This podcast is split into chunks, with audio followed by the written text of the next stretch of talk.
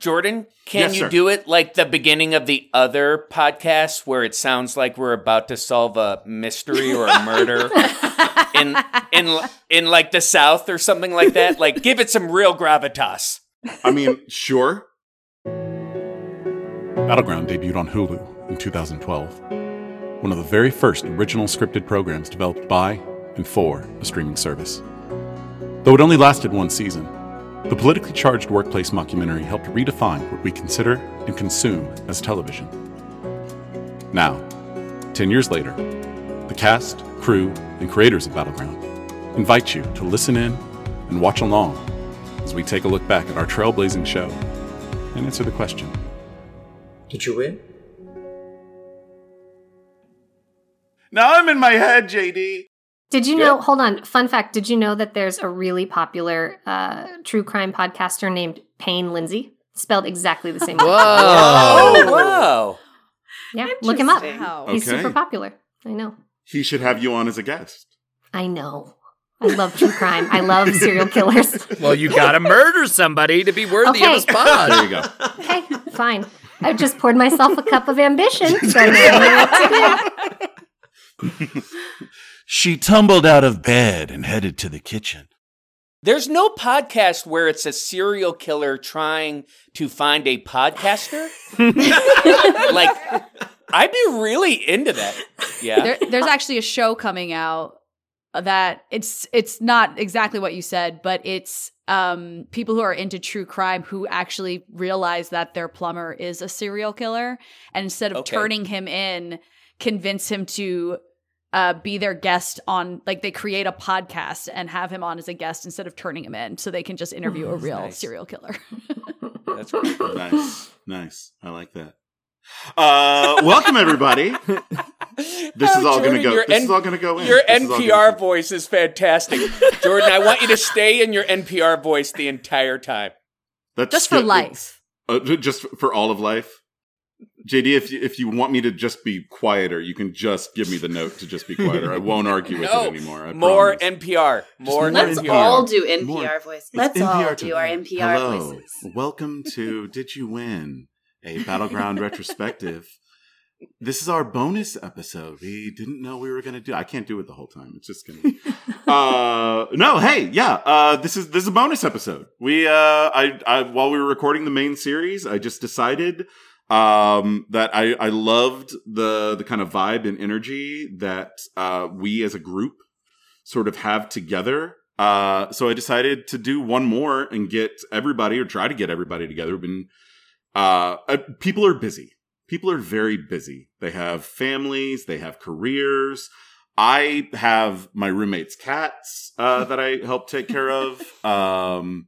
And so, but we finally got mostly everybody together. Hi, I'm Jordan T. Maxwell. Speaking of Mosley, I played Jordan T. Mosley on the show. No, that didn't work. I'm still getting it. That was a really good try. Oh, that was good. That was a good try. That was a good try. Now all of the rest of us are like, oh, God, we need to think of a funny way to. Yeah, what's a funny way to introduce. He's going to make us introduce ourselves like he did the first time around. That was so awkward.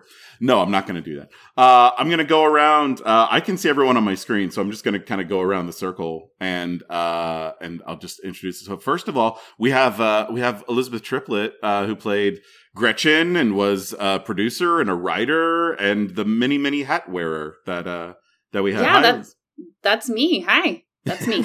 You said it. I don't have to say anything. Is it more awkward when I have you introduce yourselves, or now that I'm introducing you and then expecting you to say something after? We're going to find out. Hey, I've got an idea. Can you introduce us and we'll all have a catchphrase? Yeah. Oh, yeah. Okay. Mm. Okay. Elizabeth, do you have a catchphrase? Yeah, it's going to be Michelle looks better in red. Nice. I like it. We've also got Lindsay Payne, who played Lindsay Cutter on the show. Lindsay, I've teed you up. What's your catchphrase? Cut her out. I love her. Yeah! Yes. This is going so well. Everything. Everything we could have absolutely hoped for. If they ever come back with another season of Fuller House, I think you're a shoo-in for it. Thank you. Ben Samuel is here, who played Ben Werner. I get so caught up trying to remember. It's like, is he Samuel or Samuels? I always trip up on it, and I'm so sorry for that. Oh, there's no, the many people have that same struggle, Jordan. You're not alone. JD, do you remember when we were putting together, like, the first episode? We came very close to sending the final episode saying Ben Samuels at the beginning. We caught it last minute. Wow. That's a very confusing right plot point if you introduce it. Ben Samuels! Hold on. We should all check our phone. I just checked my phone. You are in as Ben Samuel in my phone. Okay, so I programmed you correctly in there. Ben Battleground, as you all are in my phone, awesome. As Teri Battleground and Jordan Battleground. Ben Samuel. One of the reasons that I get a little thrown off is that I do have you as Samuel in my phone, but for some reason on my email, like your auto fill-in when I'm like emailing you comes up as Samuels. And I don't remember ever setting it as that, so I don't know why that happened. It's not me. I didn't set it. I've definitely been Samuel on my email. Well, okay, but what's your catchphrase, Ben? What's your catchphrase? My catchphrase is, I don't want to play this game. Great. It's a good catchphrase. I love that. It's a good catchphrase, especially with this group. Allison Hayslip is here, who played Ali Laurents. Oh my gosh! Did we decide that's how we said my last name on the show? I think we figured it out, because the first episode you couldn't remember it at all, and then we corrected it, and then the second time you thought it was Laurentes. Because that sounds like a last name. Honestly, Ellie, I really think that I came up with this last name by just letting my fingers type, and then turning it into something that was like sort of Italian. You're like, that has enough vowels in it. Yeah. Allie, what's your catchphrase? Don't threaten me with a good time. Nice. I love it. That one's good. Great. We've also got Teri Reeves here, who played KJ Jameson on TV's Battleground. Dun, dun, dun.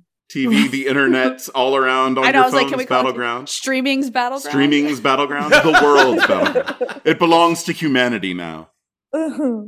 Teri. Yeah. What's your catchphrase, love? Well, speaking as KJ, I don't have time for a catchphrase. Ooh. I love it. I like it. An anti-catchphrase. Yeah. It's beautiful. It's beautiful.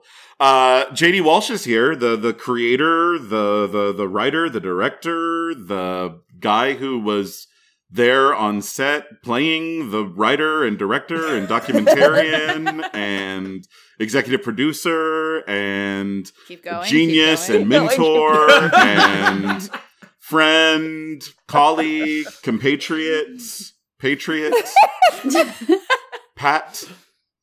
Hey, Jordan. Hey, JD.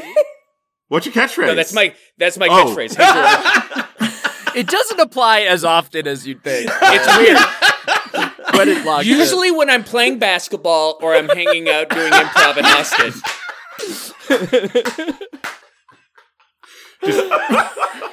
Just the wacky neighbor, he just pops in through the door and is like, hey, Jordan! Did you just lift yourself up over a fence? Is that a fence? Yeah. The secret truth of JD is that he was Wilson on Home Improvement the entire time. That's true. And we never knew. We never knew. Crazy. Jack DeSena is here, who played Cole Grainer? Yeah. I was like, wait, is it Grainer or Granger? Garner? No, that was it. Grainer. I got it on the first one and then backpedaled and made myself a fool. Jack, what's your catchphrase, buddy?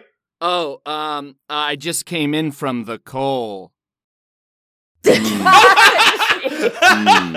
so bad. Mm-hmm. That's so bad. I liked it. Thank you. That's actually why he's in prison, was for that joke. My gosh, answers we never got. Yeah. Well, but we did. If you listen to the entire podcast. Oh. We did. Wait, really? Justin let the truth slide. Yeah, I listened to that podcast and I was like, I don't know what he's talking about. Uh-oh. Because snap. I mean, I'm not saying we didn't discuss that as an option, but my memory is there was no we had not decided for sure. It was all going to be based on. Wait, Justin who said this? My husband, Justin, was a writer. Who was a writer on the show. We had 12 Justins on set. That is true. That's fair. That's fair. Because we had Cameron. I was like, second AC Justins? Yeah. Wait, but what was Justin's answer? Yeah, what did your husband say? I could be patient and just listen to the podcast. Yeah, but, you'll never know because you didn't listen to the podcast. You are not one of our tens of listeners, Jack? Not yet, but if I ever am on a train. if being the key word. All that train travel you do. By the way, I've gotten really nice emails from both Jeff Waldron and TK, both talking about listening to all of the podcasts. So it's there are people listening. It's been really nice. But yeah, I feel like if you have listened to all those episodes and then this episode and got through my catchphrase idea, you deserve some sort of closure on the what happened to Tak. And the ideas that we had, I'll just try to give you two concepts. One was that Cole had accidentally killed him in a car crash. Cole had accidentally killed who? Tak. Okay. In a car crash. And the other one that we had for Cole in prison was maybe that he went down for something that Tak had done. But when I think about what was his death, I think car crash. Elizabeth, does that ring any bells? It does. I feel like I don't think that we had established anything for sure what it was going to be. But my memory of the thing that we were kind of going with was that Tak had died in a car crash and that he had done something shady that then was pinned on Cole. Oh, yeah. But because he was dead, there was no one there to tell the truth about Cole. And that the documentary was actually Ali, who you also don't see interviewed, trying to uncover the truth so that she could get Cole out of prison. That was the rumor I had heard from one of our castmates who's not here right now. But yeah, that was the rumor that I was told. And I was like, are you kidding me? It was going to turn out that my character was behind this the whole time? The other idea that we had that we played around with was that Tak was alive, but he moved to Seattle and became a firefighter. But a really sexy one. Very sexy. Super sexy fighters. I feel like we should say that Jay Hayden did want to be here. We are recording this on a Saturday, specifically so Jay could join us, and he has confirmed that he is on set today, shooting in the damn stages, putting out sexy fires. Okay. Yeah. Fine. He might be rescuing sexy cats out of sexy trees. He actually did text me saying he's like, we're talking about relationships. He's like, nothing is even sexy or fiery about this. We're just talking about relationships today. And I'm like, did I tell you guys the text that I sent Jay Hayden about 9-10 months ago? No, please tell us. Vanity Fair came out with their top show of 2021. So I guess this was in January or February.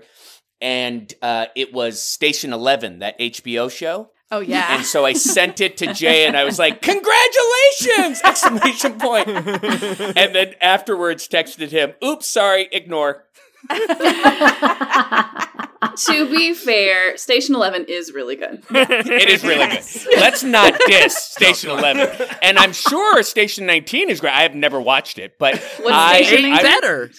Station 19 is Jay's show. Station 11 was this gritty drama on HBO that was fantastic. Post-apocalyptic thing. It was that was great. And now I know none of you listen to the podcast because JD told that story on his and Corboy's guesting episode. He just outed all of you. Totally. I listened. What a track. Yeah, we're allowed to laugh multiple times. Sure. We like hearing JD's stories over and over again. Not remembering in addition to being a genius, JD is also a great storyteller. It's true. It's true. I apologize. That was on me. By the way, if there's any member of this project that I run into more than anyone else, it is Corboy. He is everywhere. I can go to some random event. Yeah. And Matt Corboy walks through the door. I'm like, are there 12 of you? I don't understand how I could see you so often. What a great surprise. Yeah. I would love to run into Matt Corboy. That would make my entire day if I ever ran into Matt Corboy somewhere. I'm sure you will. Hopefully. I guess I don't go out enough. I just like, it's, and I do see some of you, a few of you have come to hang out with me in Austin. Jack. Mm-hmm. Was the first. Nice. Allie's been out a couple of times. JD came. We came and filmed a couple of commercials. Does everybody know the commercial that I put Jordan in? No. It was a Christmas commercial, and there was a Santa at a mall, and I was able to get Jordan as his elf assistant. Oh my gosh. It was the best. Yeah. But was the elf named Jordan? Yeah, I can't play any characters named other things now. It's, I'm entirely excluded from being able to play anyone else. And if you didn't, it would kill JD's catchphrase. So. Yeah. Exactly. It just ruined it, yeah. It was a weird rider in my contract. I didn't know it was there. And then my sister, who's my lawyer and also Terry's friend, came and took a look at it and said, no, you have to play only characters named Jordan from now on. So, so I'm kind of stuck. It's fine, though. I've been Jordan all my life, and it's not like I've gotten cast as anything else. So... Pull up! Goose!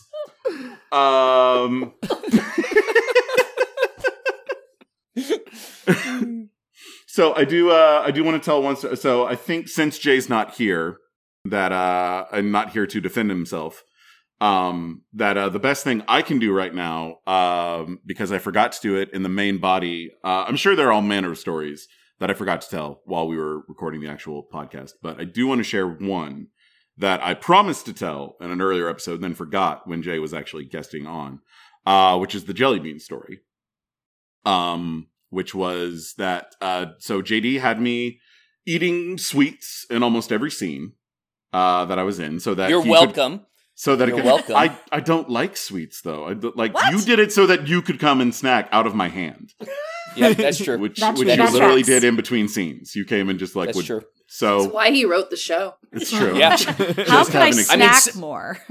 I mean, some of you know this, but like Elizabeth and I intentionally put food into scenes because then we knew somebody would have to go get us some sort of like pastry. Like there are scenes, if you watch the show, there are scenes where like people are eating cupcakes. Remember there's a whole thing with cupcakes? That was just so that we could have cupcakes on set.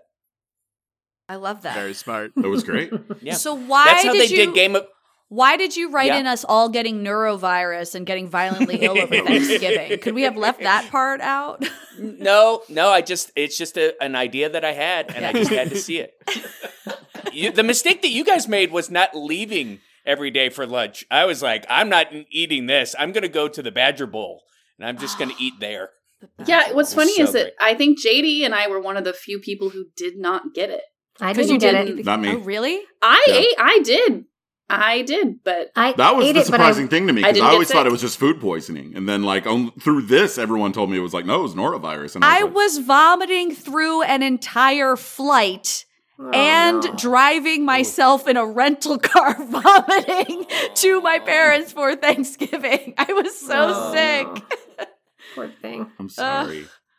I can only imagine what that norovirus tastes like. One of these jelly beans did, because I had a handful that I was supposed to be snacking on through the course of this scene, and our art department, Heather Pants, as we called her on set, would bring me my food and was also unfortunately responsible for handling my spit cup, because I couldn't eat that much sweet, so I just had to like regurgitate it after it, like I would have it pocked up in a little pocket in my cheek. So I think more specific. Drill down. Get real specific. Yeah.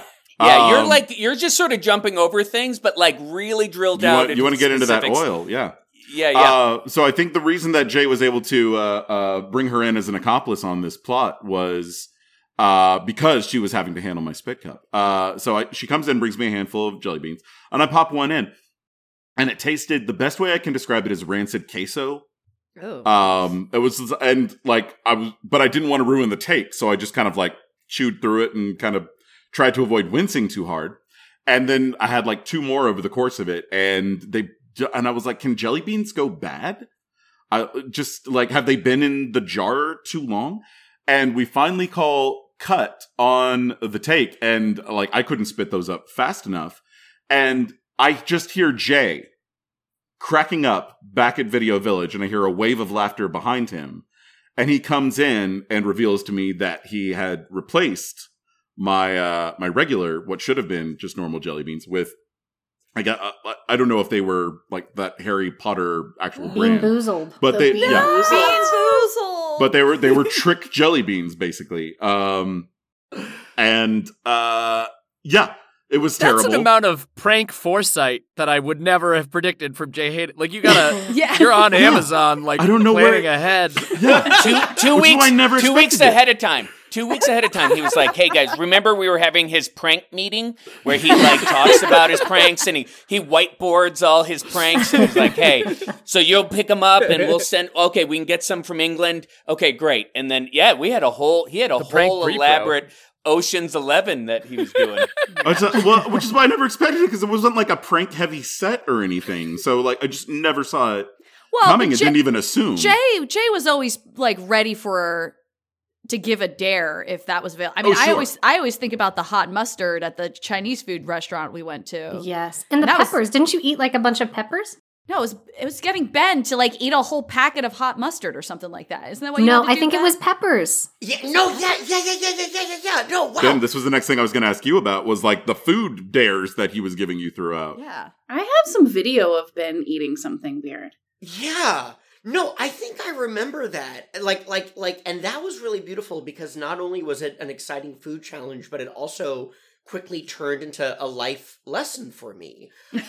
Because everybody, or Jay or JD or someone, some role model that I admire and look up to and want to do everything that they tell me to do, told me that I should eat like a whole pepper on my plate. And this is like. And do you know who is sitting right next to you saying, "Don't do it, Ben"? Don't do it, Ben. Don't do it. You, Lindsay, my guardian angel, the person who is looking out for me and who actually loves me. Thank you. Yeah. Yeah. We're in a radio medium right now, but for the folks at home, JD is making little like gestures with his hands. We'll add audio description later on of everything that we're missing in the video. So like I'm feeling really nervous, and this is like again some more juicy behind the scenes background. I've been burned by food challenges in the past. And so I'm going into this feeling, whatever, like I don't want to do it because I should have learned my lesson, but also I want to look like cool in front of all of my friends. Because this was also like week one. Like this was like, very like near the beginning. Zero. Like we were still this was rehearsal week. Yeah. When, like JD took us out to lunch every day. And so I'm like really scared and there's this whatever identity crisis going on, but I decide to do it. I decide I'm going to agree. And I think it's like a huge cash prize. Like I think $100 is on the line, something ridiculous like this. And I eat it and it's easy. It's not a big deal. It's not hard. It's not scary. And I eat it. And just like you, gentle listener at home, who is getting all hyped up for an amazing story, and then it was this huge letdown, so too was the vibe in that Chinese food restaurant. And everybody felt so deflated and defeated that I was just able to eat the pepper, that the bet wasn't honored. And I didn't get $100. And here's the thing. Here's the life lesson. I didn't want the $100 because I knew that I hadn't earned it. I knew that $100 wasn't to watch me eat a pepper. That $100 was to watch me suffer. And because I did not suffer, I did not earn that money. And that is the life lesson. Because that's Jay Hayden. You know that's Jay Hayden. But I do remember saying, okay, $200, but we get to put out cigarettes on your tongue. And you're like, no. And like, it was just a bummer. It was just a bummer for everyone. Weirdly, Lindsay wanted him to do that one. She was really into that. Yeah. Mm-hmm. That's my fetish, though. But we don't need to go down that road. Is there really anything better than that first week where we got to Madison and just got to rehearse? Like, no stress. Like, we're just rehearsing. We're just going out to eat. Like, it's everything that's great. Like, it's just everything that's fun. Us just hanging out with no cameras and just working on scenes was it set us up really well, too. I think it really, like, created the right environment, just further bonding and everything. Yeah. My favorite part about it was that every day you took us out to lunch for that week, we got another chapter. And I think, again, speaking to your masterful storytelling, because you like broke it into these perfect serial chapters of your Charlie Sheen saga. Oh my goodness, I had forgotten that every day at lunch I told you another portion of the Charlie Sheen story. Yeah. Oh, that's crazy. Oh, it was really amazing. I can't remember who, but I do remember like someone like had a day, like we weren't working on scenes. They were rehearsing that day.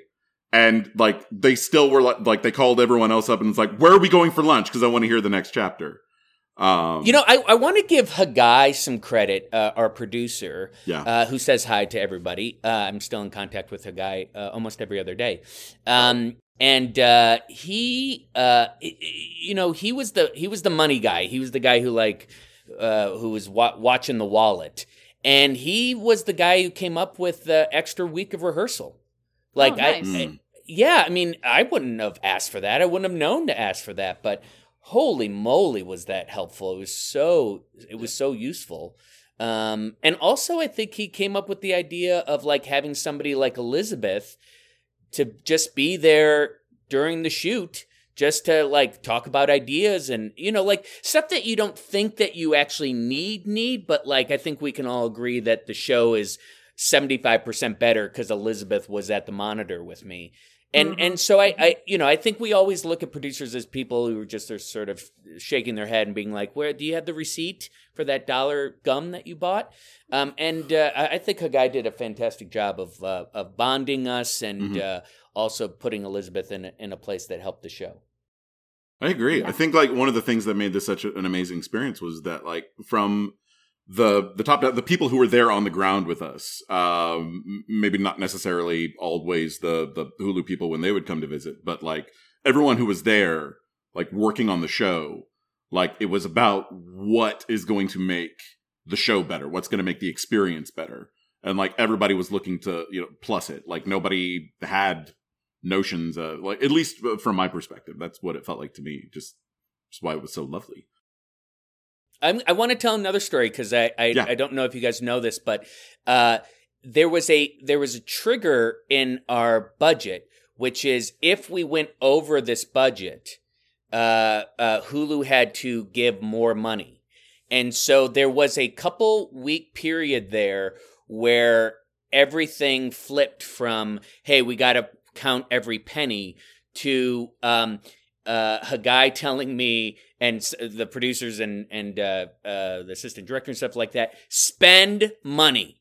So like whatever we spent money on would go against the budget so that we would cross this threshold. And I've never been in a situation in life where like, no, just bring the receipts, like go out to dinner, like whatever you want to do. It was really crazy. It was all to trigger an extra $100,000 from Hulu. Which, why would Hulu know, all those ho-chunk trips? Yeah, it was basically like, here's your budget, but if you go over this, we have like a little stopgap. And I guess the goal in production is like, get to that stopgap. Yeah.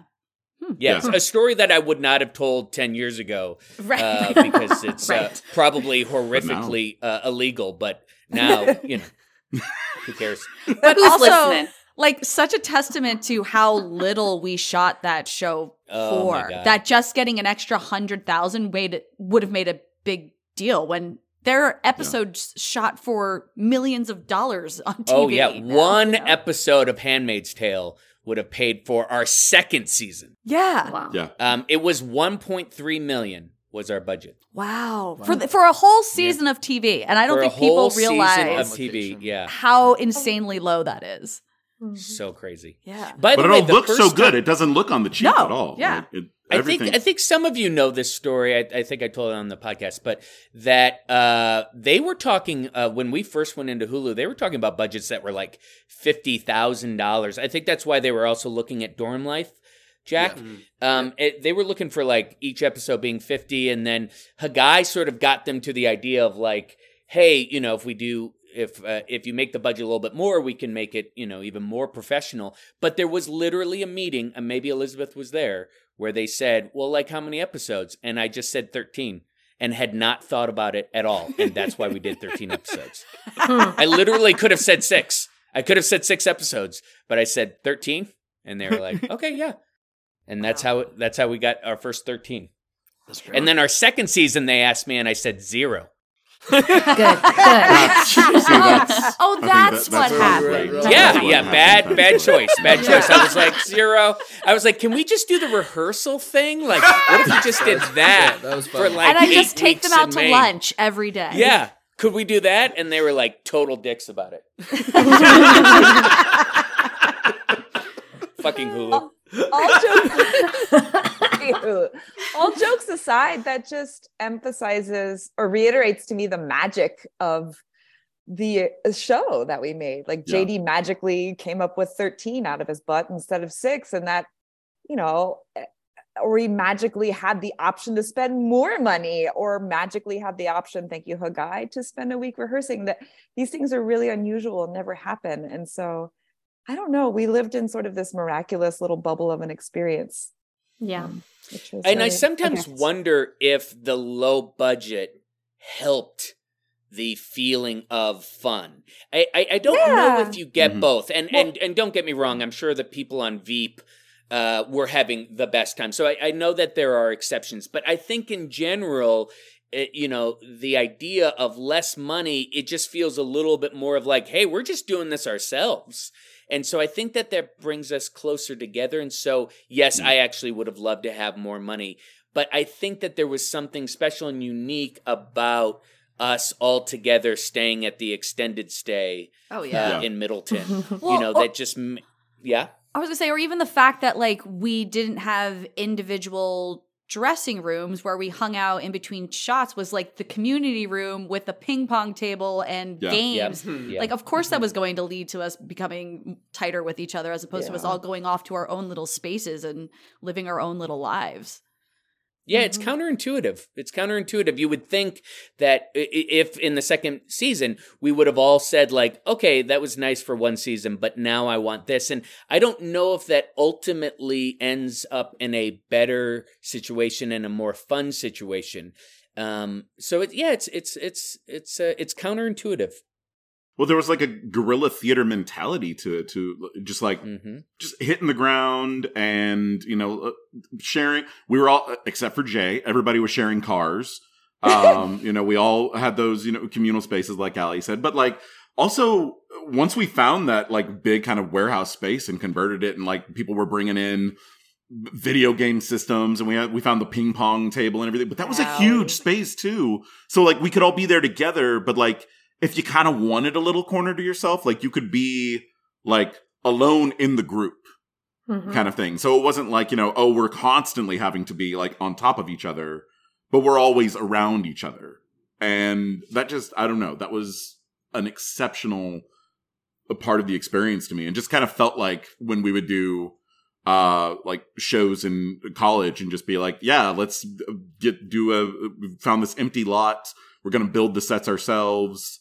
We're going to hang them off the back of someone's truck that we're going to like drive in, and that'll be the scene change, will be the truck coming in and out. Like it was just finding those like fun solutions to problems and like, you know, like working in, hey, everyone needs to wear red for this rally so that we can use the crowd at the football game as our unpaid extras for the rally scene. I thought it was so inspired. Yeah,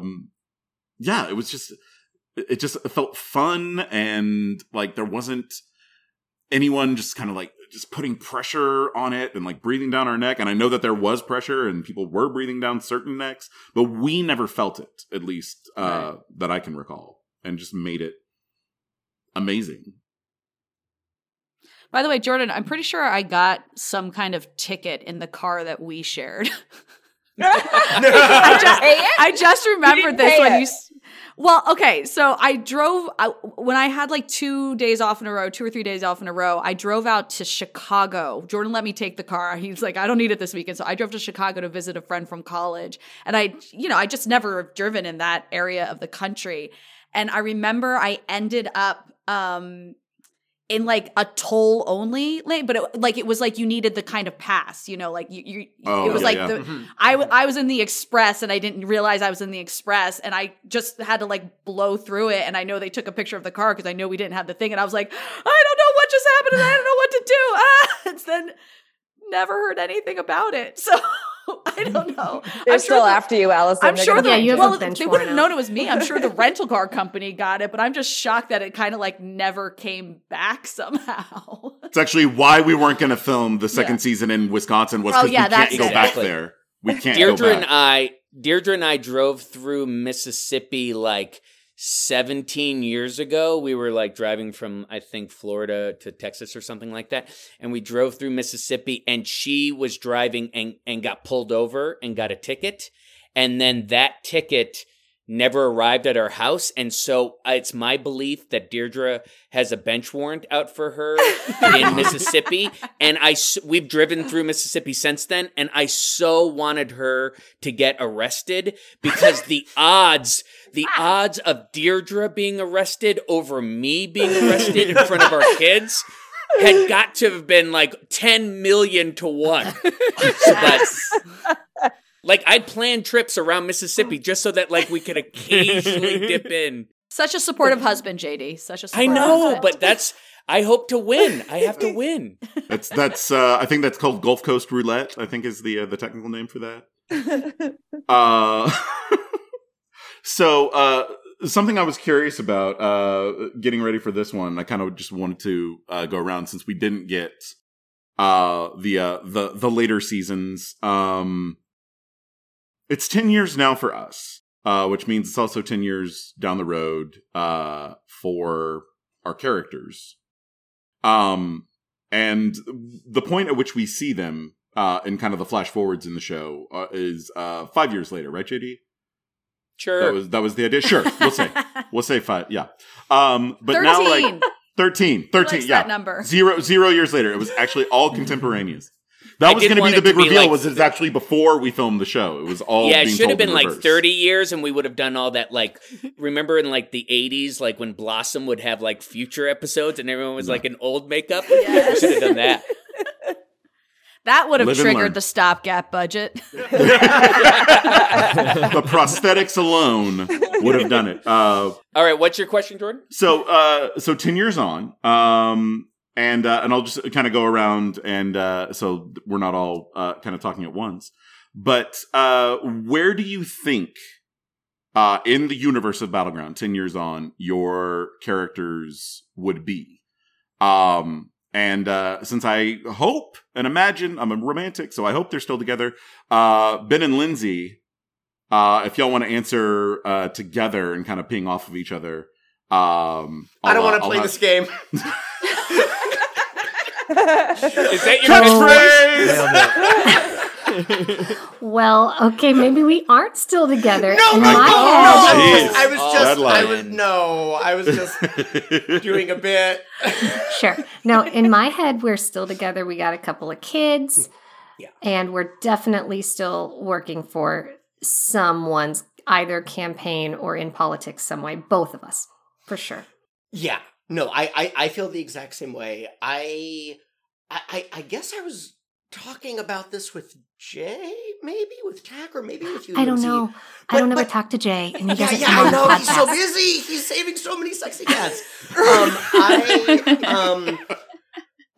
thought that someone that I talked with had that I thought was really, really beautiful, that I choose to believe is a possibility, is that Ben Werner, like, so inspired by his hero, Tak Davis, that, like, he himself, like, decided to either become a campaign manager himself or try to go down that road, or try to even, like, just become, like, a politician himself. Like, Ben trying to, like, you know, make the world a better place, like take in this idealized view of, like, you know, people can make a difference and the world can be changed for the better, and, like, do that. And so I Ben, I had a slightly different idea. Oh, which is that you guys eventually broke up and that Ben Werner went on a Netflix dating series and went on, like, multiple dates with chicks. And then it was broadcast throughout the country. That was what I was playing around with, so I don't know. Good spin-off. Yeah. Ben, watching that episode was one of the greatest JD, that makes zero sense. JD, no one would ever believe that. No one would ever watch that. Yeah, that's true. That is so far-fetched that the character Ben Werner would show up on a dating show. The writing, by the way, they captured the voice. And Allison, I'm so sorry. I think I talked over you. But... Oh, I just said that was the greatest night of my life. And you should... I was watching this and I'm like, none of you are good enough for him. It's true. Well, thank you. But no, yeah, Lynn, I demand that Ben and Lindsay stay together. They love each other too much. Put it in your contract. Teri, I'll come to you next. What's what do you think KJ's up to 10 years on? Golly. I think she's supporting people in politics that she really believes in the message of. Generally kick-ass women if she can find them. But she stays behind the scenes as a support person. And likes to kick ass without any sort of social accolade or acknowledgement.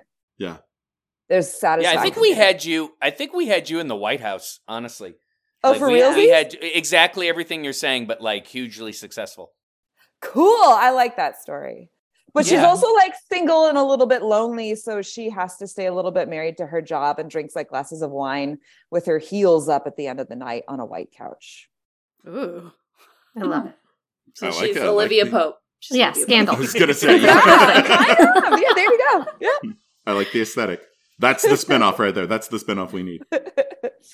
Okay, Jack, we know Cole was in prison, but I guess this comes down to what he was in for, which apparently is still up in the air. But. That was all news to me. I hadn't really heard that. I like, my headcanon was taking the, like, willingly taking the fall for, like, a loyalty play for something that Tak did was sort of what I always had in my head. But so I'd assume out by now. There aren't a lot of, like, political crimes that would keep you locked up for a super long time. So probably no, still in there. No, I mean, once you got in prison, you really fell into that world, right? You know what I'm saying? Like, yeah, served the sentence for that, but all of the prison stabbings, I'm still just stacking on. You got moved by Con Air to another prison. He kept wrapping those sweatbands in his hand to make him punch harder. Yeah, just teardrops that went down your shirt, like tattoo looped back teardrops around, that, like, you couldn't even see anymore. It was ruling over everything by the end. Yep. No, I had for some reason I had in my head, I was like, if we were to, like, relaunch it today, the very first scene.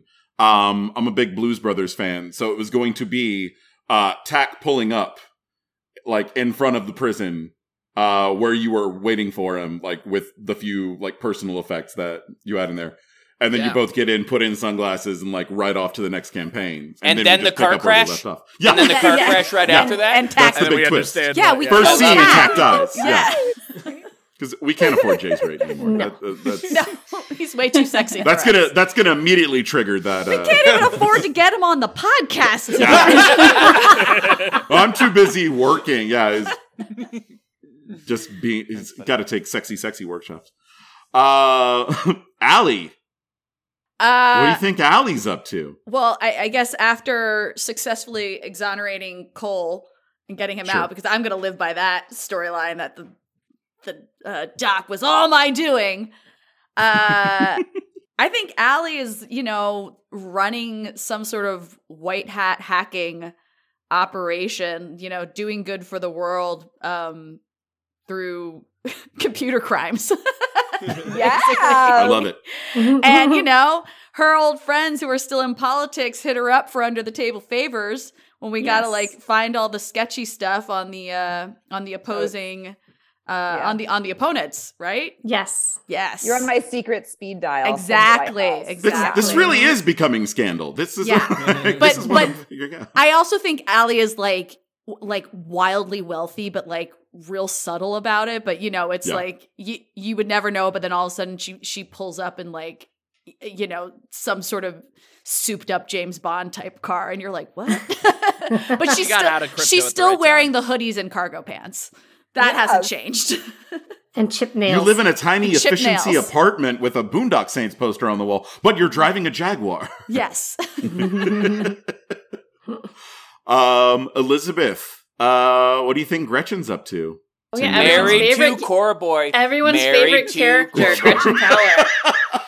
No, Gretchen, in the second season, after Jack breaks up with her and then she has to work with Corboy for a while, she decides to leave politics behind. She goes on a vacation to Cinque Terre in Italy, falls in love with someone there, gets married, learns Italian, and runs a little B&B and never thinks about politics again. I love that. So there's an episode where one of us has to go to Italy and runs into you in the Airbnb. And it's like, yeah, and I'm just like, oh God, Corboy's not here, is he? No, we told him to go fuck himself. JD, you're what's that? What? Oh yeah, what about Jordan?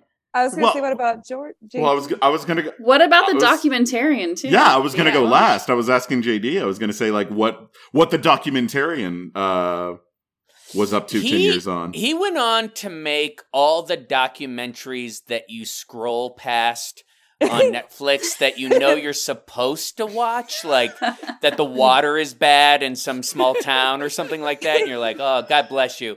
I'm not going to watch it. I've directed all of those. So important. I've directed all of those. That's perfect.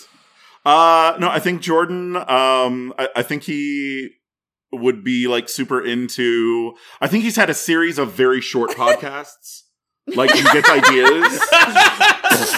And he does two or three. Blew my mind. He just does my mind. He does two or three episodes of something, and then gets and then he gets another idea, and just jumps over and does another one, and then 6 months later he's like, oh yeah, I need to go back and do, and then so he's got 7 different podcasts in various forms of. But wait, it's hard for Jordan to organize everybody to get on. It's really his hard. Podcast, he's been trying to get the campaign crew. Yeah, he's been trying to get the old team back together to do a reunion.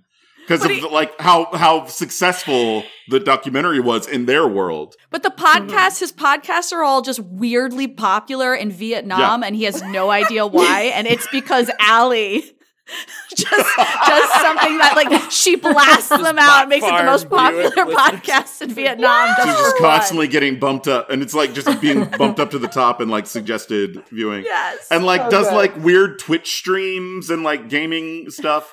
And I think he's also teaching children self-defense classes at Tukong Musul. He's got his own little tiny dojo. Self-defense from children? Yes. Yeah. Ben and Lindsay. They fight dirty. Ben and Lindsay have decided to put their kids in Jordan's self-defense class just to try to, hype up Jordan because he's so great at teaching taekwondo or whatever. What was your specialty? It's Tukong Musul, okay? Okay. I'm so glad you got him to say that, Lindsay. That was subtle. So great. You win the $100, Lindsay. Can we get him to say it? Get him to say the words. But have them say it. I just wanted to point out, and by the way, I have 10 minutes left. I just wanted to point out that, this show came out 11 years ago. And so there are a lot of people in politics who watched this show. If you had an inkling for this when you were 15, you're now 26 and you are working on campaigns. So if you ever do a search on Twitter, you'll see a lot of people talking about this show in the context of, that they work on campaigns now. So I know it was a small... for sure. The majority of people who've come up and talked to me about it have said, I work for... this person in the Texas legislation, I work for, the majority of people who've talked to me about it. There's actually the coolest one that I ever got recognized at. This was a few years ago. I don't know if y'all remember when Wendy Davis did her filibuster in the Texas Capitol for the abortion law, one of the many anti-abortion laws down here. We were so the Capitol is up at the end of Congress Avenue, and the theater I play at is on Congress. So we walked up there after we were done rehearsing one night. And we got there and the crowd was full and everybody had shown up to support her doing this amazing filibuster. The pink sneakers, if y'all remember that on the news at all. Yep. And I got recruited into helping pass out water. And we were bringing in crates of water for everybody and Gatorade and stuff. And from that, they were like, oh, the pizza's here. Hey, here, take this pizza around and offer people pizza. And so I'm just walking around with this bit and just kind of walking up to random people and being like, you want a slice? You want a slice? And then when you would run out, you went back and grabbed another pie and went around. I went through 3 pies. And so I'm in the middle of the Texas Capitol Rotunda, this huge political event. And these people just stopped me and they're like, hey, aren't you Jordan from Battleground? And all I could think to say was, yeah, you want some pizza? And they both took a slice and told me how much they loved the show. And it was spot on. Wow, it was so Jordan. Perfect. It was that was my favorite getting recognized memory. Great. And I loved that night. And then the law wound up passing, and it was less amazing. And there are many terrible. There are many things I love about this state. There are many things I hate about this government. So, but that night was amazing, and that was. Being able to be recognized for this show in that context. Jay Hayden always tells me that if he meets fans of other shows that he was on, he's always very polite and nice, but he moves on. But whenever it's a Battleground person, he stops and talks to the person to the point that person is well. I gotta go. Nice meeting you. Wait. But have you listened to? Our season 2 podcast? I got recognized from this show a few years ago, and I couldn't believe it because I've gone through 12 different hair colors and styles since then. And the fact that this person recognized me from Battleground, I was like, God bless you, sir. Yes, thank you. I've never gotten recognized. I want a magical moment. What's up? How do I look more like KJ? I should wear suits and high heels. Mm-hmm. There you go. And actually brush my hair. Yeah. No, don't start. No. Yeah, what if we knew watching this, you had totally let yourself go, and you're you're like, why nobody knows me? No, well, that's the amazing thing is everyone looks so much they did back then. Still, yeah, it's crazy. I never get recognized anymore because I've got this big beard. Yeah. The beard is different. Burly, brawny man now. So no, but and also again, I never go out anymore. And I cover, I'm still wearing masks. So anytime I do go out in public, I've still got the lower half of my face covered up. Oh wow! And this is the moneymaker, so nobody ever gets to see it. just the lower half though. Yeah, the bridge of the nose up is hideous, but here, I have an Adonis jaw. It's amazing. That's why I have to have a beard. I say that all the time. Yeah. It's true. That was one of the first things you ever said to me. It was. I know. JTM in my phone, parentheses, Adonis John. Adonis John, yeah. I love it so much. He's not Jordan Battleground like he is in my phone? No, he's JTM. Damn, I think right. JD's even in my phone as JD Battleground. Sure. Well, it's very egalitarian of you. Everybody is Battleground. And it's like, if all of our last names are Battleground, we truly are a part of a family. Yeah. We're a family. I love that. That feels like a really great kind of note. I'm going to let JD out 5 minutes early and let everyone else... Oh, wait, Jordan. What's up? Yeah. No, yeah. I in all seriousness, oh, shit. Now I'm going to get emotional. Jordan, thank you for doing this. And it has meant a lot to me. It has given me more closure on this. It has made me feel much better about what we did. And so I just want to thank you. And I also want to thank all of you for the work that you did and how perfect you were and all the nice things that you said about me. I would highly recommend, if you're ever feeling down or sad, get a podcast where they talk about how genius you are while you're just like driving around, just listening. It's super great. So for all you people out there who need help, get a podcast where they talk about how great you are. But in all seriousness, I really love all of you. This has been a wonderful reunion over the last few months, and I really appreciate it. And it could not have been done without you, Jordan. So thank you. Yeah. Thank you all so much for giving me your time and your support through all of this. I know it's been a logistical nightmare just trying to get like everybody into this room together, but y'all have always been very patient and very insistent on like, you know, no, we want to do it. And through the course of it, this is amazing. Like, I'm terrible about reaching out and getting into contact with friends because I always feel like I'm bugging people. So like having this kind of motivation to be able to touch base with y'all, because y'all are still some of my favorite people in the world, and just getting to see your faces and hear your voices has just been a real treat over the course of this past year, and just getting to it was like getting to be back there again, and it's still one of my favorite times of my life. So thank y'all so much. I love y'all. Thank you, JD, for creating this in the first place, and thank you all out there. If you're listening to it when it first comes out, or if you're discovering this, years later, Battleground's still on Hulu. Go and watch it. Make your own podcasts about it. Maybe you can get Jay Hayden to be on yours. Good luck. No, we love you, Jay. We miss you. We're sorry you couldn't be here with us today, but everyone who is here, thank you to everybody who listened to the podcast. We got a man off of death row because of all the people that listened to this podcast, and we solved the crime together, and that's what's important. Oh. Yeah. Okay. Got it. Yeah. Oh yeah. Or cereal. Yes. Yep. Tune in next time.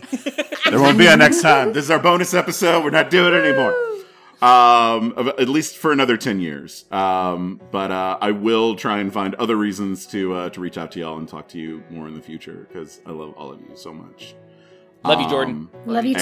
And, everybody at home, always remember to look at the chandeliers. Did you win? A Battleground Retrospective is a Voxwell production, created by Jordan T. Maxwell and Cindy Page. Audio production, design, and editing by Cindy Page, with additional audio engineering by Awayward. Original music composed and recorded by Awayward. Logo and graphic design by Danielle Davarona. Follow us on Instagram at Voxwell Productions, or email us at voxwellproductions@gmail.com. Thanks for listening. Hey, how's everybody doing? Good. We're all going to be so nervous about talking over each other that no one is going to speak. I know. No, it's going to be great. This is going to be all chaos and bits the entire time.